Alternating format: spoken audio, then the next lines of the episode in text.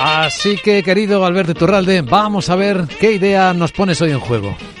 Sigo todavía con la misma filosofía que traíamos durante estos días atrás, y es la de el sector del lujo. Y lo vamos a hacer en una hermanita de Louis Vuitton, que es Christian Dior. Cede en el mercado francés. Voy a ver si aparece esto. Aquí está.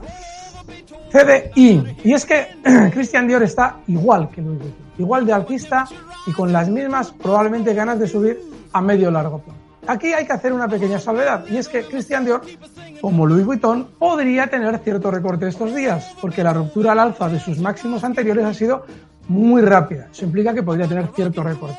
Pero, en este caso, lo vamos a hacer para ahorradores. Christian Dior cotiza en 770, 770 euros. Pues... El stock tendría que estar en 725 y el objetivo alcista en 900.